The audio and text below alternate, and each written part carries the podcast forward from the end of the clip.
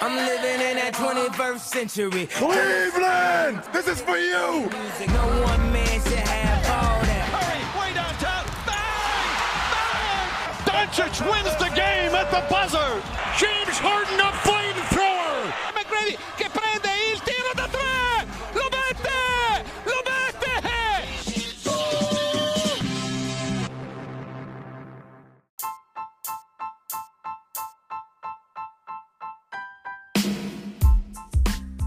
Buongiorno a tutti, puntata numero 106 del podcast di basketcafe.com. Un saluto dal Fuma e un saluto anche a Dirk. Ciao Dirk.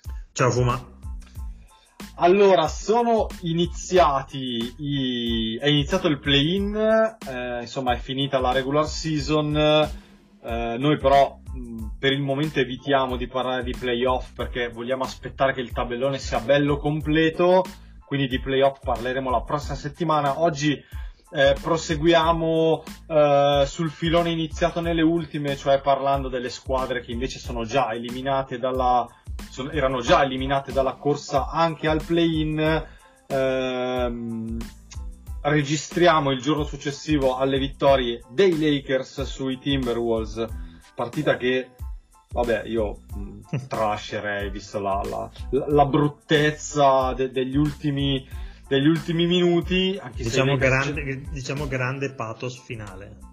sì, allora è stata emozionante e tirata fino praticamente alla fine, però ecco, eh, grazie a degli errori che definire banali mi sembra anche, anche gentile. Diciamo che la qualità non ha fatto parte degli ultimi, boh, credo 16-18 minuti, perché in realtà anche il terzo quarto non è che fosse stato proprio scintillante. Eh, e poi invece c'è stata la vittoria degli Atlanta Hawks sui Miami Heat, quella abbastanza sorprendente, eh, anche se io ho visto il primo tempo in diretta e poi ho recuperato il condensed del secondo. Atlanta comunque l'ha, tra virgolette, dominata e controllata dall'inizio alla fine, quindi eh, una, bella, una bella vittoria rotonda per loro.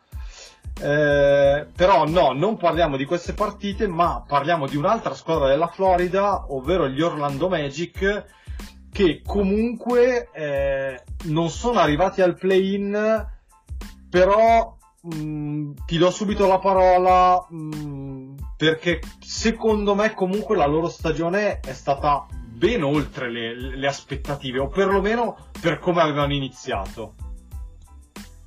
Guarda, se pensiamo che sono arrivati a una vittoria di distanza da Washington, eh, e, e mi sembra che insomma Washington avesse ben altre prospettive a inizio stagione e puntava a ben altri risultati rispetto a Orlando, che è chiaramente in una fase di totale rebuilding. Eh, ti direi che, come, un po' come avevamo detto per, per- Indiana, secondo me la stagione di Orlando è, è molto sopra la sufficienza e io credo che, la, che- che, diciamo, la- la dirigenza, la società in generale eh, dei Magic si- siano molto felici di questa stagione, di come è andata e di cosa hanno visto in campo perché eh, avendoli visti un paio di volte eh, boh, mi hanno sempre dato l'impressione comunque di essere una squadra molto giovane e quindi chiaramente eh, che soffrivano eh, tutti gli errori di, di- di gioventù, diciamo, eh, ma anche con una squadra con delle idee che giocava in, in un certo modo. Chiaro, loro hanno pagato tantissimo eh, l'inizio di stagione che è stato, mm, diciamo, devastante, eh, però da metà dicembre in poi se la sono giocata, secondo me, se la sono giocata più o meno, hanno avuto un record eh, più o meno come quelle che, che- che hanno fatto il play-in e hanno fatto i playoff, quindi eh, il primo periodo è stato proprio di rodaggio, passami il termine, e poi dopo eh, sono riusciti a incanalarsi su- sulle situazioni giuste. C'è anche da dire che all'inizio di stagione hanno avuto una serie di infortuni che hanno messo un po' in difficoltà. eh, mi ricordo che alcune partite all'inizio le aveva saltate Fulz, alcune le aveva saltate Anthony, poi era stato fuori Carter, eh, Wendell Carter, poi era stato fuori Sachs. Insomma, già erano giovani, già dovevano inserire giocatori comunque alla prima o alla seconda esperienza. Sai, gli infortuni poi sono andati un po' a pesare, ma in generale ti direi, io ad Orlando do assolutamente un 6,5.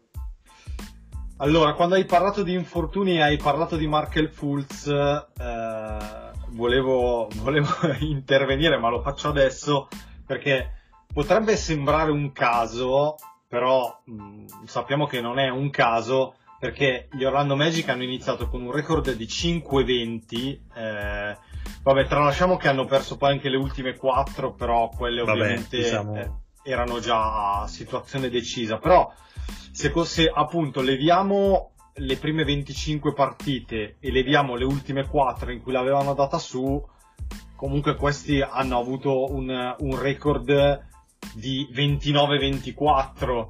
Quindi, eh, insomma, questo ti dice che, eh, che comunque nella- nel grosso della stagione eh, sono andati comunque da squadra, da, da assolutamente play-in.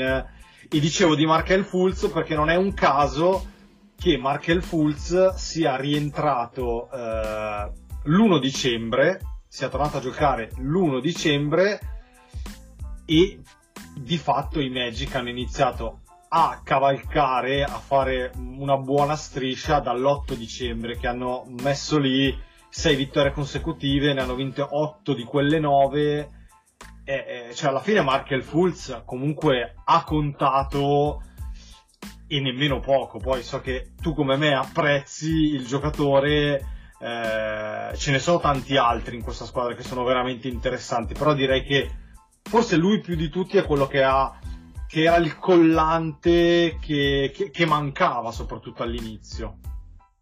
Decisamente sì, giocatore che secondo me mh, ha pagato tanto purtroppo il fatto di essere stato scelto eh, dai Sixer e poi di aver avuto quel problema alla spalla non, la, la, la, o non alla spalla, un po' di, di, di problemi eh, in gen- fiducia. Esatto, bravo, se- in generale che ha avuto di fiducia, un po' di problemi con, da quello che si leggeva, con eh, lo zio che era intervenuto, insomma, ave- aveva un po' rovinato i rapporti eh, a Filadelfia, poi quella Filadelfia lì, se ti ricordi, era una squadra eh, in pieno the process, quindi era proprio una squadra eh, allo sbando e lui quella parte lì secondo me l'ha pagata tanto. Chiaramente gli, gli infortuni sono una parte molto pesante della sua carriera, di questo inizio carriera, perché comunque è un giocatore che ha 24 anni, quindi è un giocatore ancora molto giovane.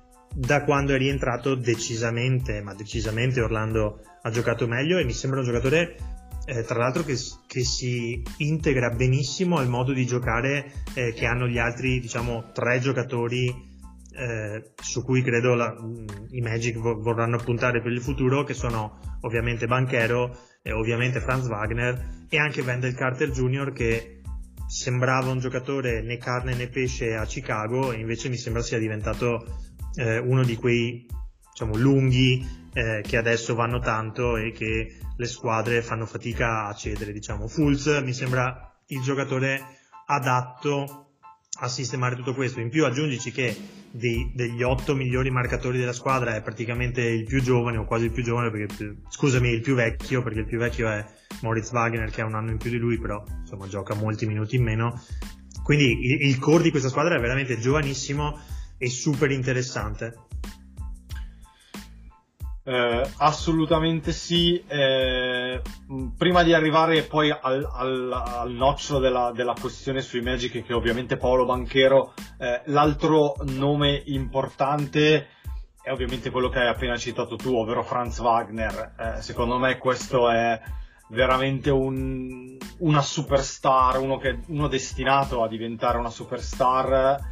Eh, se Banchero è destinato a essere il primo violino di questa squadra, lui probabilmente sarà il secondo, eh, o comunque a questa squadra non manca tantissimo per, per mettere lì un, un qualcosa di, di, molto intrigante. Lui ha proprio quel, quel tipo di, di, gioco. Io faccio fatica a trovare un giocatore a cui paragonarlo.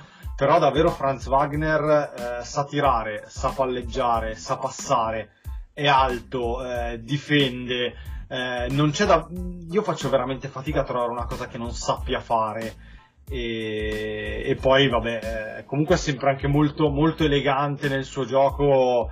Eh, questa è veramente una, una pesca che è stata davvero eccezionale di Orlando. Assolutamente, giocatore eh, molto molto interessante perché come hai detto tu è un giocatore che fa tantissime cose. Eh, mi ricordo che, che, che, Orlando l'ha anche utilizzato spesso per iniziare l'azione, quindi a mo' di, passami il termine, playmaker, anche se ormai mi sembra che, che la definizione sia un pochino obsoleta. Beh, se ci pensi Orlando a portare la palla e a creare gioco sono lui e Banchero che in teoria dovrebbero essere il 4 e il 5 o il esatto. 3 e il 4, ecco. Esatto, esatto. Infatti eh, il bello forse di questa squadra è che gioca eh, una pallacanestro molto moderna con, con, pochi ruoli diciamo assegnati perché poi per dire anche Wendell Carter eh, lo vedi quasi sempre stazionare sull'area di tre punti eh, più che dentro. E, e, se, e, se, guardi le statistiche Banchero prende 4 tiri da 3 punti di media Wendell Carter ne prende 3,9 Fulz ne prende 1,5 quindi eh, diciamo il playmaker tira meno da tre punti dei, dei lunghi, quindi è una squadra molto particolare, dove Wagner è assolutamente il più particolare tra tutti i giocatori perché chiaramente come hai detto tu non, non ha un ruolo definito ma nel diciamo eh, nel senso buono del termine. Spesso si dice non si sa che ruolo è per indicare un giocatore mh, problematico che non si sa dove mettere in campo, ma lui invece è il contrario, cioè non si sa che ruolo è, ma perché sa fare talmente tante cose che può fare veramente, eh, veramente tanti ruoli. Mi ricorda un pochino, un pochino, eh, passami, passami, così la comparison, è un po' un Jalen Brown eh, di, di, Boston, cioè un giocatore che comunque può, può coprire tre ruoli, può giocare dentro, può giocare al ferro, può tirare da, da tre punti, può attaccare, è già leader eh, quel giocatore lì secondo me potrebbe essere più o meno come obiettivo anche suo eh, per i prossimi anni. Un altro paragone che avevo sentito, eh, visto che comunque si parla di un giocatore europeo, era quello, tra l'altro uno che a Orlando conoscono bene, che era il nome di Hidayet Turkoglu. Ah, eh, sì. Sì proprio per la capacità anche di essere, di essere un po' playmaker, di essere un po' creatore di gioco. Assolutamente. Eh... Ecco, que- questo mi sembra ancora più forte di Ido, che già era uno dei miei giocatori preferiti, ma questo mi sembra anco- ancora più forte. Cioè, quest'anno siamo arrivati a quasi 19 di media. Ragazzo di 21 anni ha giocato 80 partite perché ha saltato le ultime due perché Orlando ha fatto eh, sedere tutti quanti diciamo, i titolari, altrimenti li avrebbe giocati 82, quindi un'altra delle cose strane di questa stagione e strana eh, per lui ed è un giocatore che, che, che, prende 14 tiri di media, quindi non ne prende 20, non è un mangia palloni, tutt'altro e, e tira con percentuali veramente ottime. Eh, ti dico, come hai detto tu, se Banchero mh, mm, sarà un pochino il faro, diciamo, offensivo di questa squadra, eh, io credo che la crescita di Banchero andrà però di pari passo con quella di Wagner. Sì, sì, assolutamente. Eh, l'unica cosa che aggiungo su, appunto, su, su, Wagner, il secondo giocatore più utilizzato, eh, 32.6 minuti, Banchero gioca un minuto in più, è quello più utilizzato, però Wagner di quelli che gioca di più è l'unico con net rating positivo, 1.2, e quindi questo vuol dire che con lui in campo... Eh, tendenzialmente la squadra, la squadra esatto. va leggerissimamente meglio, però è, è, un dato anche questo che fa capire. Assolutamente. Eh, chiudiamo su Banchero, che eh, ovviamente si è detto, scritto la qualunque, quindi non, ovviamente noi non parleremo di Banchero in nazionale. No. eh, no, però volevo, visto che appunto non, non starei a perderci troppo tempo, nel senso che per quanto riguarda il rookie dell'anno io credo che non ci siano dubbi, nonostante ci sia anche qualcuno che parla di Jalen Williams, però insomma la continuità che ha avuto nell'arco della stagione Banchero è imparagonabile con qualsiasi altra matricola. Eh, ha chiuso con eh, ben 40 ventelli, cioè 40 volte è andato oltre 20 punti, eh, carry da 33, eh, 14 doppie doppie, eh, primo per punti, primo per ventelli, primo per trentelli, primo per gare da 25-5-5, primo per gare da 35-5 tra i rookie, io non credo che ci sia il, no. il, minimo, il minimo, dubbio.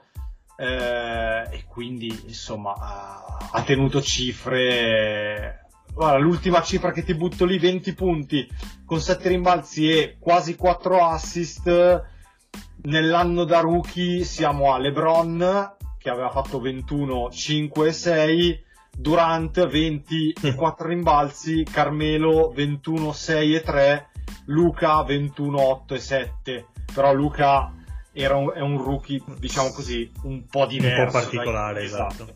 Però, insomma, già il fatto di menzionare questi nomi ti fa capire di che razza di stagione abbia fatto Paolo Banchero. Cioè, non c'è nessun dubbio che vincerà il Rookie of the Year. Direi che l'aveva messo in bacheca già eh, prima di metà anno, secondo me, perché eh, tolto un periodo in cui era stato ai box per, per l'infortunio alla caviglia, poi per il resto c'è sempre stato e ha sempre dato contributo, come hai detto tu, giocatore che ha mostrato una continuità in- veramente incredibile, ma se ti ricordi lo dicevamo anche l'anno scorso in sede di pre-draft, l'avevamo detto, cioè questo è un ragazzo che tu lo metti adesso in NBA e 20 e 7 rimbalzi può farli senza grossi problemi. Credo che abbia mantenuto appieno le attese. eh, non credo, l'abbiamo sempre detto, non credo abbia dei margini di miglioramento enormi, nel senso che il giocatore è questo, con, con questo tipologia di caratteristiche può chiaramente migliorare al tiro, eh, può Sì, chiaramente... lì quello- Esatto. può chiaramente migliorare lì e ti direi anche su alcune letture dove rischia spesso eh, di, di- fare palla persa, ma perché? Perché gioca veramente tanto con la palla in mano, forse anche troppo, forse per, per- per- per quello che era abituato. Insomma, contando che non stai giocando al college, ma stai giocando in NBA, quindi è un po' diverso.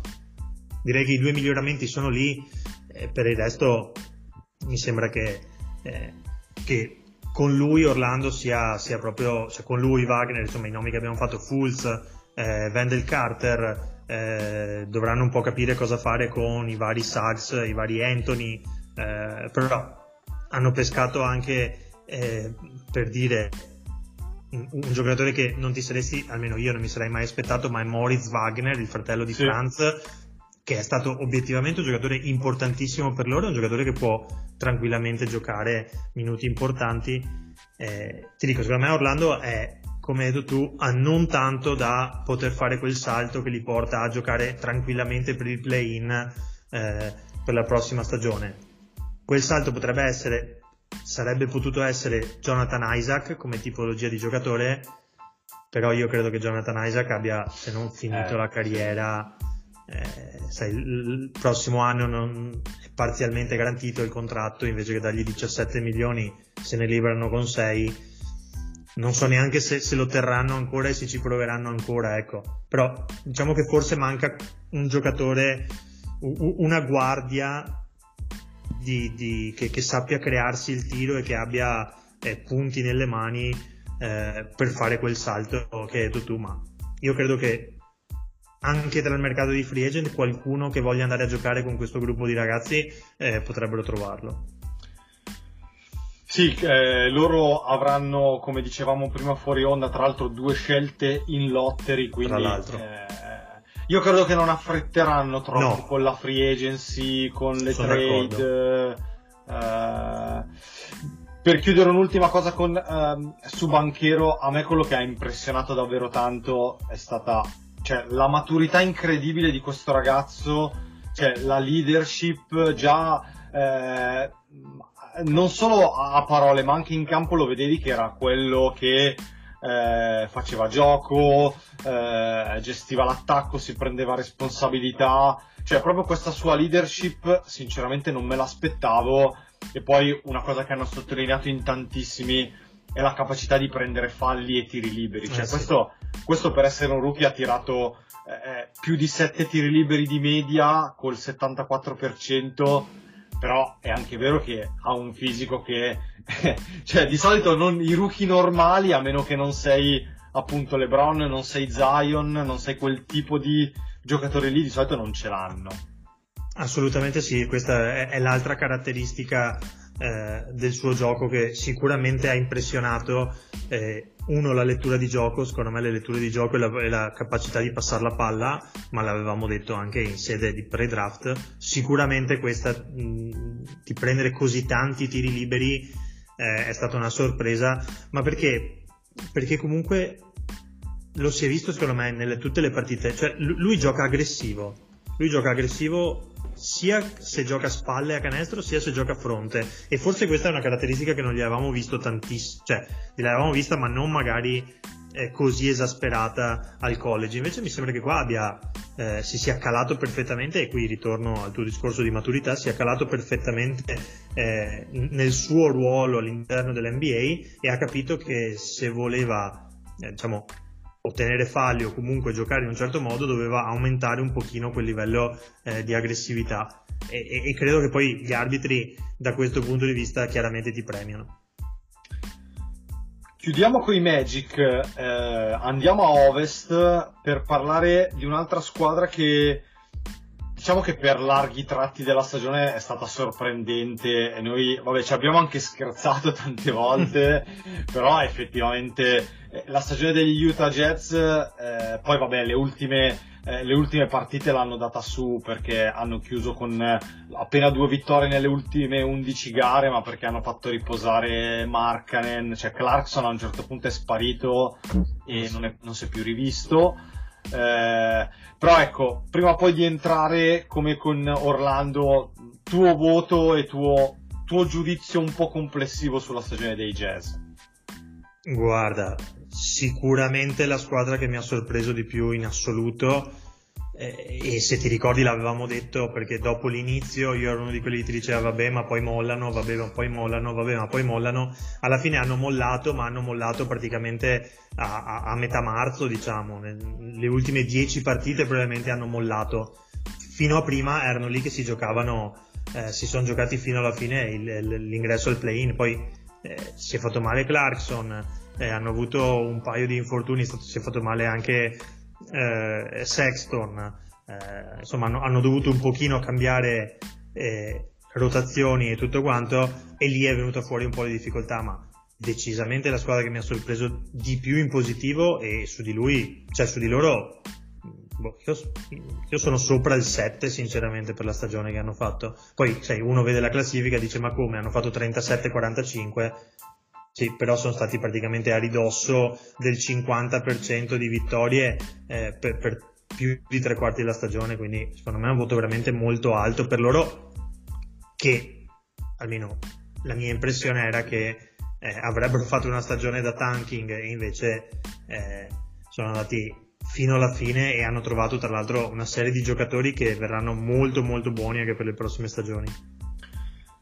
Sì, assolutamente d'accordo. Se consideriamo che comunque al 26 febbraio erano ancora al 50% di record, eh, cioè sono sempre stati lì. Eh... Nonostante in, in fase di, di, di, di, ultimo giorno di mercato abbiano perso Beasley e Conley, tra l'altro, e Vanderbilt. E Vanderbilt. Esatto, bravo. Quindi insomma, cioè, sì, sì. Si, si, sono, diciamo, si sono indeboliti un po' per passami il termine, per scelta, perché comunque sì. hanno preso Westbrook per liberare spazio salariale, ma nonostante questo hanno continuato a vincere dopo quel momento. Chiaro che a un certo punto i limiti si sono fatti vedere.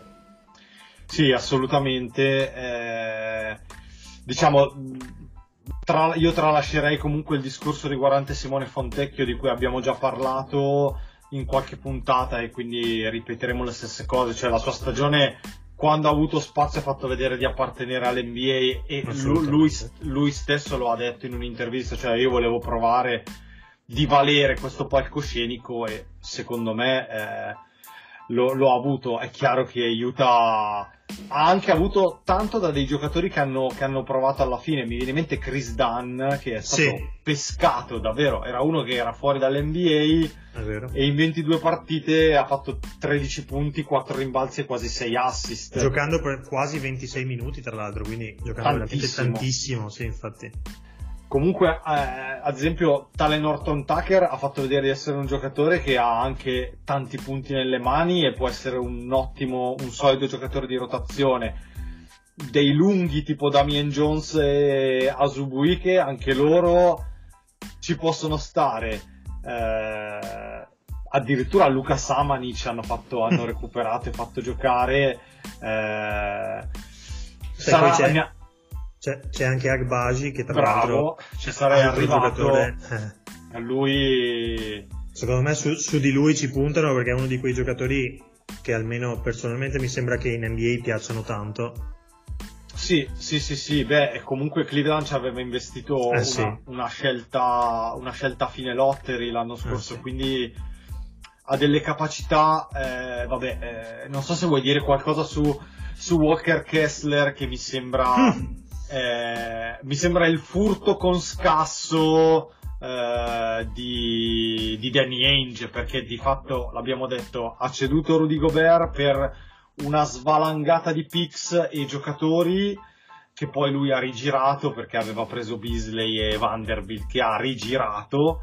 Eh, però ecco Walker Kessler rookie da Auburn 9 punti 8, più di 8 rimbalzi più di due stoppate a partita in 23 minuti credo che un posto nel primo quintetto stagionale dei rookie non glielo tolga nessuno. Beh, voglio ben sperare di vederlo tra i primi 5 rookie eh, di, quest'anno perché comunque stiamo parlando di un giocatore che ha giocato mh, per larghissimi tratti di stagione titolare in una squadra che stava facendo eh, che, che era comunque nei playoff quindi numeri, i numeri che ha lui non sono numeri eh, guadagnati eh, su partite di cui c'è garbage time per 30-35 minuti ma su partite vere anche perché comunque Utah eh, spesso quelle che ha vinto e spesso anche quelle che ha perso le ha perse di pochi punti, diciamo di, di, di, di poca differenza punti, quindi partite vere, giocatore clamoroso eh, per impatto direi, eh, sicuramente una, un, un, furto assoluto per,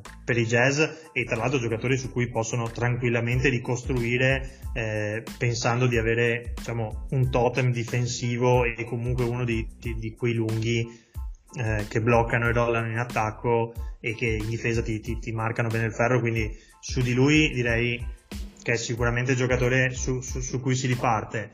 Eh, su Orton Tucker credo come hai detto tu che anche su di lui ci sia l'interesse di puntare è comunque un giocatore di 22 anni anche se vedendolo eh, sembra un, molto più anziano e molto più fuori forma di un 22enne e, e poi loro dovranno un po' decidere cosa fare mh, con Sexton ok e decidere poi dove andare a pescare e cosa andare a pescare eh, al draft e vedere se poi mh, se c'è qualche trade da intavolare per dar via non so i giocatori che, che, non gli interessano che credo che al momento possano essere non so il Rudy Gay di turno eh, anche l'Olinic di turno che probabilmente può servire ma fino, fino a là per, per, la loro ricostruzione. Grande stagione anche per lui comunque. Assolutamente. Olinic, beh ti dico, ti dico ti ricordi brutte stagioni di Olinico o comunque stagioni in cui no. non ha fatto il suo? No. Mi sembra un giocatore che fa sempre il suo ovunque lo metti. Sì, in qualsiasi squadra che sia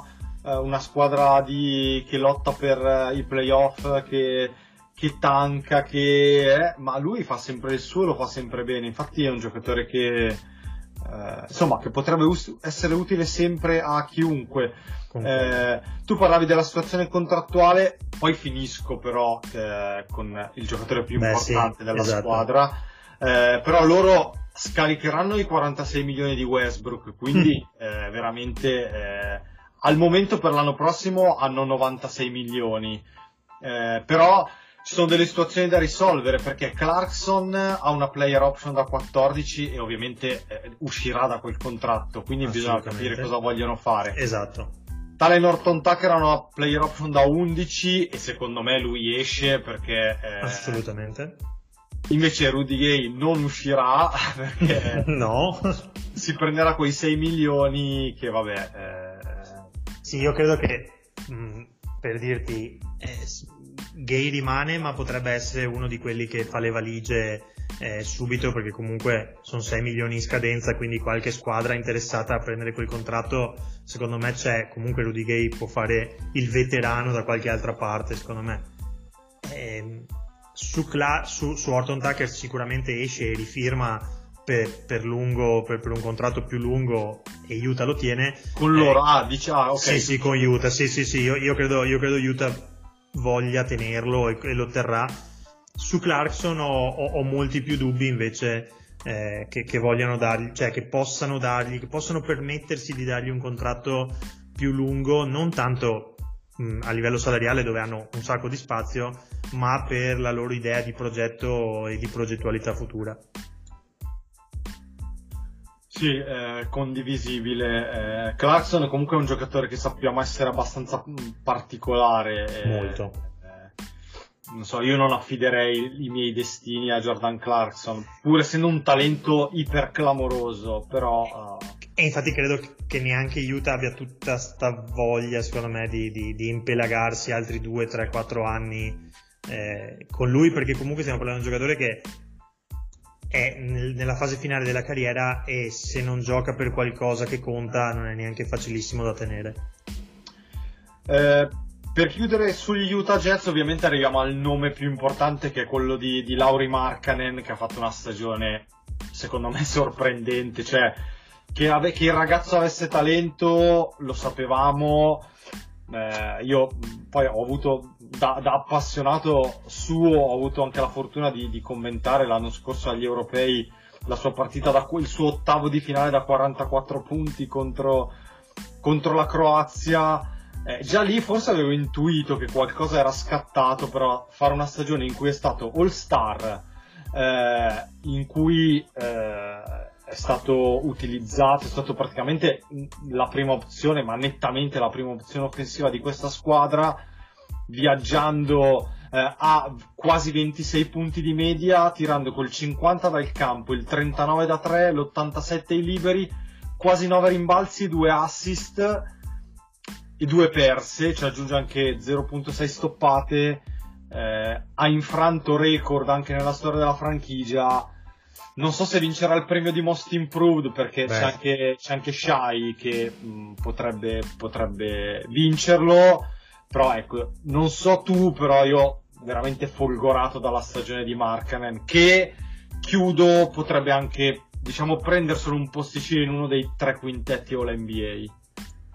Allora, Barro A, anzi Barro sì, sul fatto eh, che deve vincere il Most Improved.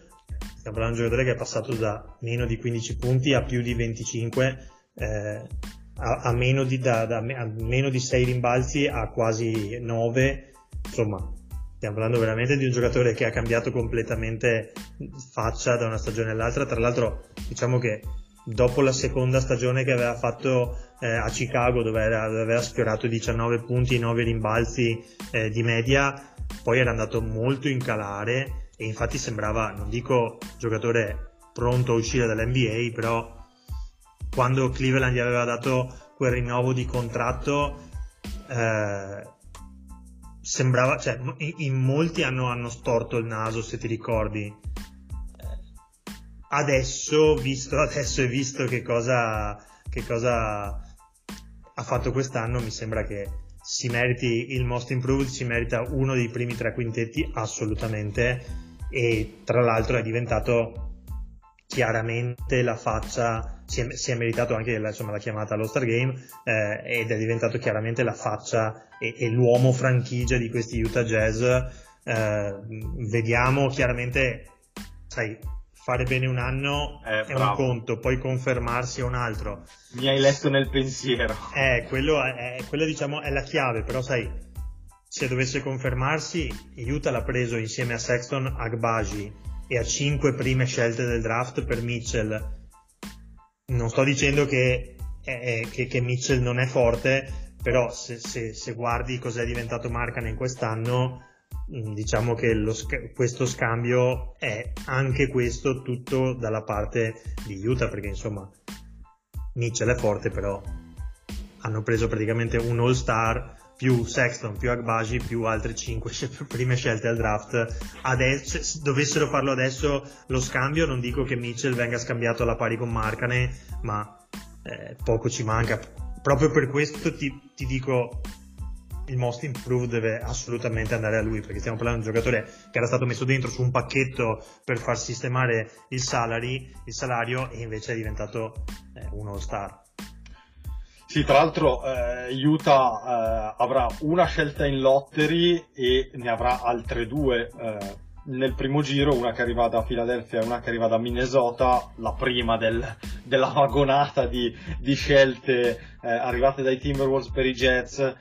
Sì, anch'io ho questo dubbio poi che eh, vediamo in una stagione in cui lui è partito a fari spenti e Utah non aveva troppe pressioni, si è divertito e ha giocato con una fiducia estrema. Ecco, poi magari quando la pressione magari cambia, vediamo come si comporta, però eh, è chiaro che eh, lui sembra che abbia fatto quello scatto mentale che serviva e, e poi comunque aiuta, fa stracomodo perché questo nei prossimi due anni guadagnerà 35 esatto. milioni in due anni, cioè quindi molto, ad esempio, eh, lo so, Vabbè, non gio- voglio buttare la croce. Gioca, gioca gratis. Sì, sì, sì, gioca gratis. Sì, se, se, consideriamo che un giocatore come Ben Simmons prende 33 milioni di dollari, e lui li guadagnerà in due anni. No, se, se, consideri che il suo compagno di squadra Sexton prenderà più di la lui. La stessa cifra. Esatto, la stessa cifra. Insomma, e, e mi sembra che tra i due giocatori ci sia un discreto, una discreta differenza. Ecco. Chiudiamo questa puntata con eh, la squadra più chiacchierata delle ultime due hai settimane. De, hai detto deludente? Sì, eh, ah. volevo, volevo, arrivarci infatti. Ah, okay. che, che mi sono... mi, mi, avevo sentito la parola deludente. sì, forse sì, sarà stato il ventrilo. Eh, bravo, esatto. Eh, no, ovviamente i Dallas Mavericks, infatti la prima cosa che ti avrei voluto chiedere era se dovessi trovare una parola per definire la stagione dei Dallas Mavericks, quale sarebbe? Allora, ho, ho spoilerato il mio pensiero. Eh, guarda, ti, ti, dico. No, vai, me... vai, vai a ruota no, libera sui Dallas Mavericks. Ti dico, so, so, che tu sei molto più caldo di me su, su di loro, però ti dico, per me, molto peggio che deludente. Cioè, no, non fare neanche il play-in è una roba. Ma infatti io avrei detto fallimento, sì, cioè, sì, l'ho, anche, l'ho, anche, scritto. Eh, sì, non... sì, assolutamente, esatto. And- andate, andate, a recuperare il pezzo del buon Fuma sul sito di Eurosport. Decisamente fallimento, ma diciamo un, una, una, fase post All-Star Game che è stata una roba veramente, veramente indecente, ma non solo per i risultati che, ok, sì. succede che i risultati vanno e vengono una stagione NBA eh, no, non sempre va come, vuole, come, come, dovrebbe andare ma proprio per l'atteggiamento in generale per le cose che sono state fatte per la gestione societaria de, dello spogliatoio della squadra non so cioè, cioè, veramente faccio fatica a trovare una cosa positiva in tutto, in tutto questo. Eh, ma eh, infatti proprio questo ti volevo dire al di là vabbè di di parlare dei numeri, dei record, ma ormai di queste cose ne, ne hanno già parlato tutti, quindi è inutile che stiamo a dire che dalla, dalla trade deadline hanno avuto un record negativo, che con Luca e con Kyrie hanno avuto un record negativo, bla bla bla. La fine della stagione con questo tanking ovviamente no. è improvvisato, cioè questo, questo eh, il fatto anche che la NBA abbia aperto un'indagine contro di loro è come mi ha fatto venire in mente il paragone di quando, come quando tu eh, sei la persona che osserva tutte le regole, non, eh, non copia mai quando ci sono le, le, verifiche, le interrogazioni, poi magari la volta che provi a fare il furbo ti beccano perché non sei proprio abituato a, a, a fare diciamo così, a usare dei sotterfugi. E loro, perché anche la partita, la famosa partita dello scandalo contro Chicago in cui Doncic viene mandato in campo 13 minuti e vengono tenuti seduti tutti gli altri, veramente non ha senso, è stato troppo, troppo palese, troppo evidente, eh, quindi anche qui con poi Kid che dice, anche qui, in maniera incredibile che dice eh hanno decisioni dall'alto la, la, franchigia il front office ha deciso per, per questa cosa qua. Cioè che veramente non, non, ha il minimo senso e ti fa capire del, di come siamo andati a, allo sbando. Eh, quindi questo volevo, volevo, chiederti perché Dallas comunque è sempre stata una, una franchigia che nonostante Cuban sia un proprietario un po' particolare, diciamo così, eh, tra virgolette, però non è mai sembrata una franchigia allo sbando come invece è sembrata negli ultimi due o tre mesi. Eh, è quello che fa strano. Eh, sì, mm, allora partiamo, parto dall'inizio e se sì, ti ricordi non mi hanno mai convinto. Già dall'inizio della stagione gross- avevo grossi dubbi, avevamo ecco, grossi già dubbi. Questa, già questa è una cosa importante su cui magari ci torniamo dopo perché sennò sembra che la colpa sia di Kyrie Irving. Esatto, Però- infatti, ah, inf- infatti lì volevo arrivare. Poi arriva Irving e diciamo l- l'hanno usato un po' come, come parafulmine. Tutti- tutta la colpa è di Irving. Però poi vai a vedere e Kyrie ha giocato 20 partite con loro, 38 minuti, quindi è stato nettamente il più utilizzato. Ha fatto 27 punti con 6 assist, 5 rimbalzi. eh, insomma, ti- tira quasi il 40% da 3 punti. eh, mh, perde una palla, virgola 9, Doncic se ne perde 3,6 per dire. Cioè non, so, cioè, n- non so come si possa dire è colpa di, di Irving, non ha fatto niente di male. Allora, so- so- sono stato uno di, di- di quelli che ha sempre detto che non l'avrei mai preso nella mia squadra perché ovunque è andato, diciamo, post Cleveland ha fatto più danni che cose positive. Però qua non gli si può dire niente, qui non ha fatto niente, qui è, stato, è sceso in campo e ha giocato. Poi dire è colpa di Irving perché non hanno, non hanno più nessuno che difende perché hanno ceduto Finney Smith, sì, però allora non è colpa di Irving, è colpa di chi ha fatto la trade. E se ti ricordi il giorno della trade avevamo fatto la puntata speciale e l'avevamo detto sia io che te che la trade secondo noi non aveva senso perché andava a indebolire nettamente una squadra su, su un- diciamo, su una parte di campo dove già facevano schifo. Perché non mi sembra che, la- che il problema di Dallas fosse l'attacco, ma semmai mi sembra fosse la difesa. Quindi dire che è colpa di Irving mi sembra una gran, passami il termine, stronzata. Secondo me i, i problemi ci sono dall'inizio. L'ultimo mese, come hai detto tu, le ultime tre settimane, mese, è stato veramente un- un- una disfatta a livello, a livello proprio di tutta la società, di tutta la dirigenza, con pochissime idee, non si è esattamente capito.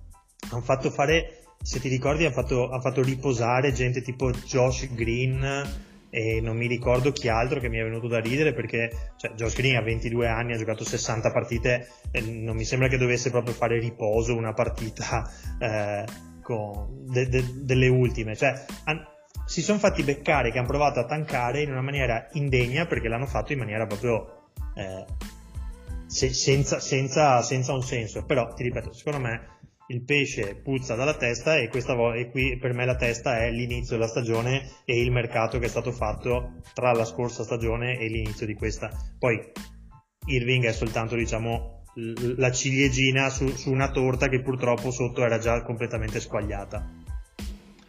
Sì, sì, sono, sono d'accordo ed è quello che, quello che ho scritto anche, nel senso che eh, allora, la trade di Kyrie chiaramente non per Kyrie in sé, io sono d'accordo con quello, con quello che dici, nel senso non è Kyrie in sé, il problema è che inserisci Kyrie che ha delle caratteristiche ovviamente chiare in una squadra con già quei limiti, cioè se tu eh, ad una squadra che già aveva dei problemi difensivi togli il miglior difensore in generale come Dorian Finney-Smith, eh, una guardia comunque mh, con esperienza e capace di ragionare come Dinwiddie eh, e prendi un giocatore che comunque sai che in difesa è un minus pur essendo uno dei primi 5 attaccanti della Lega palla in mano diciamo, Abbondantemente. ok che però ha quei limiti lì e che ovviamente è un po' non è immediato da integrare in un, Eh no, un sistema appunto. offensivo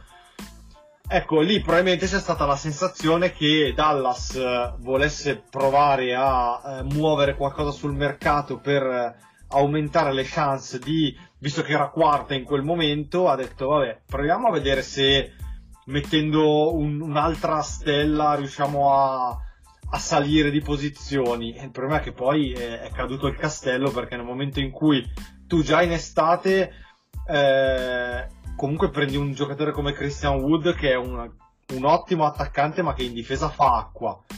Hai perso Jalen Branson eh, che vabbè eh, secondo me è ovviamente il nocciolo della questione. Eh, e poi ci aggiungi Kyrie al posto di Dorian Finney-Smith Luca finisce completamente la benzina perché a febbraio era completamente morto, già Ah, probabilmente sì. era morto un po' prima. Ma infatti, ma infatti la trade Irving è stata proprio pensata per eh, Doncic sta finendo l'energia e le batterie, andiamo a prendere qualcuno che possa dargli una mano. E da un certo punto di vista poteva avere un senso, ma, ma il problema è stato prendere Irving, che ho capito che non c'erano altri giocatori disponibili, però mh, mm, cioè, era un giocatore, come hai detto tu, troppo difficile da inserire, perché poi lo, lo, offensivamente, mm, anche quando hanno giocato insieme, a me è sembrato che possano, co- possano comunque coesistere, li trovo molto difficili da farli giocare insieme tutta una stagione o più stagioni, però per 20 partite che è stato preso potevano anche coesistere. E il problema è, è, tutto il resto, cioè, non, mm, cioè, Dallas a un certo punto alla fine della stagione ha fatto giocare, eh, con, ha, ha, giocato ancora una volta con, eh, con Dwight Powell da centro e, e, quando lo toglieva aveva Kleber le volte in cui Kleber ha giocato perché quest'anno ha, ha giocato pochissimo.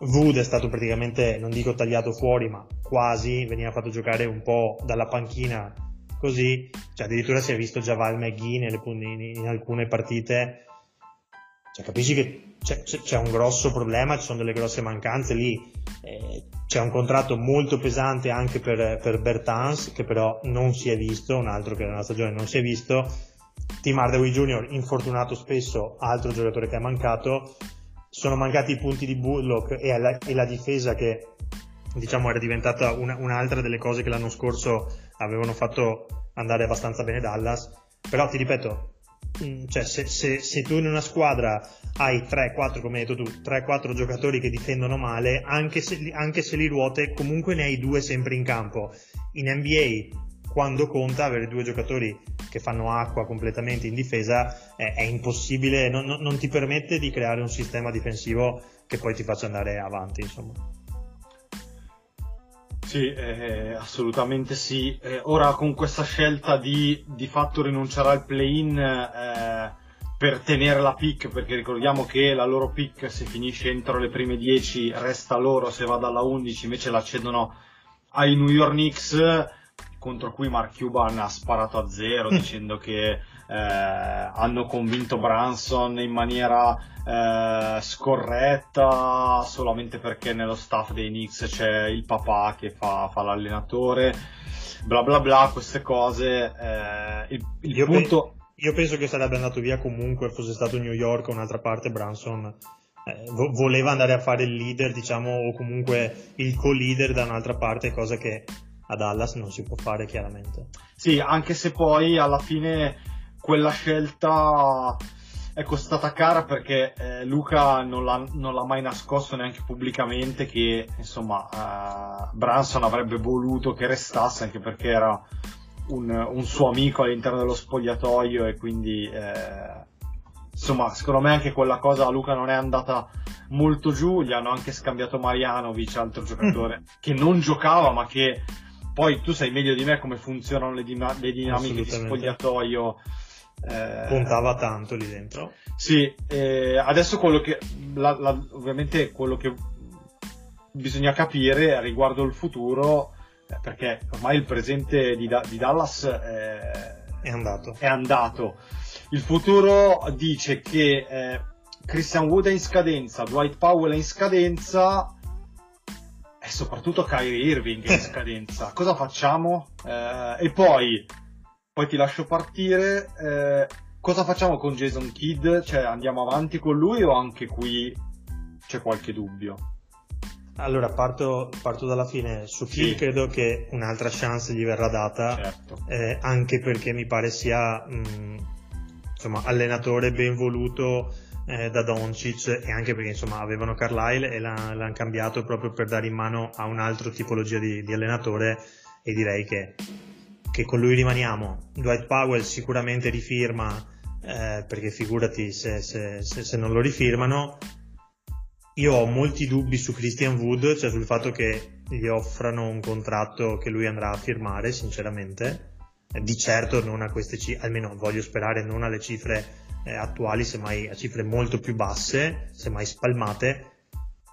Su Irving, eh, eh, cioè, l'hai, l'hai, preso e adesso devi provare a rifirmarlo, secondo me, eh, altrimenti hai completamente buttato via è la trade per prendere, eh, hai buttato via Finney Smith e, una scelta, è una prima scelta al draft, quindi sembra Esatto. veramente poco per giocare 20 partite, quindi per Esatto. forza di cose adesso bisogna ri- convincerlo a firmare. E qui potrebbero uscire tutti i problemi che Irving ha- si, si porta dietro, secondo me, perché è un giocatore che chiaramente vuole il massimo salariale e vorrà comunque un contratto lungo Eh, al massimo salariale. Infatti, quello che ti stavo per chiedere era: ma tu ti fideresti a dare un contratto di 4 o 5 anni No, a magari più di 40 milioni di dollari? No, ma sai perché? Irving, che al di là del, del problema vabbè, comportamentale di testa, che vabbè, quello può succedere in qualsiasi momento, però Kyrie non è neanche più un giocatore integro fisicamente, quindi cioè, legarsi magari, da- magari per davvero 4-5 anni a uno così, beh, non so se valga la pena, però è No, no, chiaro che so- se no hai buttato eh, Finney. Smith è una scelta. Esatto, però di fronte alla richiesta del massimo salariale, secondo me Dallas deve avere la forza di dire di no e al massimo rischiare di perdere la, la trade, diciamo. Cioè, se, se l'accordo è due anni con un certo tipo di cifra, anche alta, ma due anni è un conto. Eh, se già si, si sfora con, con più di due anni, secondo me sono a rischio. Tra l'altro, si torna poi a, a- a quello che dicevamo prima, eh, cioè Irving e Doncic insieme, secondo me, nell'NBA attuale non possono giocare difensivamente parlando. Quindi o lì poi riescono ad andare a prendere dei- dei degli altri giocatori che fanno diventare la difesa in un certo modo, eh, però tu mi insegni se diamo 30-35 milioni a Kyrie Irving all'anno, ce ne sono 50-55 liberi di salary cap, e non è che c'è tanto altro poi margine eh, per andare a prendere tanti altri giocatori. Quindi eh, è vero che Cuban è disposto a spendere, però mi sa che qua c'è più di un problema da, da risolvere dopo chiaramente aver trovato l'accordo con Irving. Sì, considerato che per l'anno prossimo comunque hanno già impegnati 108 milioni di dollari e ovviamente non sono contati i free agent che abbiamo appena citato, ovvero Powell, Esatto. eh, Wood e Kyrie, quindi insomma la situazione non è proprio delle migliori e No, anche che perché così- poi devi, devi andare a prendere almeno altri 4-5 giocatori per riuscire a, a Esatto. chiudere la squadra. Eh, Esatto, eh, anche perché ti porti sul groppone i contratti di Bertans e di Tim Hardaway Jr. che eh, sì. il, il- loro, ed è per quello che devono sperare di tenere una scel- la scelta perché scegliendo entro le prime 10 potresti anche pescare un giocatore che non è una superstar ma che comunque magari ti può essere utile subito proprio in uno di quei ruoli lì di ala che cioè che magari andare a toppare il buco lasciato da Finney Smith per dire Concordo, concordo che l'obiettivo deve per forza essere quello. Allora, direi che mh, siamo andati un- forse un filino più lunghi del solito, però eh, c'era parecchia carne al fuoco parlando di queste tre squadre, quindi chiudiamo qui questa puntata numero 106 e direi grazie Dirk ovviamente, Grazie a te Fuma. grazie anche da parte mia, eh, direi che ci sentiamo settimana prossima e lì sarà davvero per parlare di NBA Playoffs. Ciao a tutti!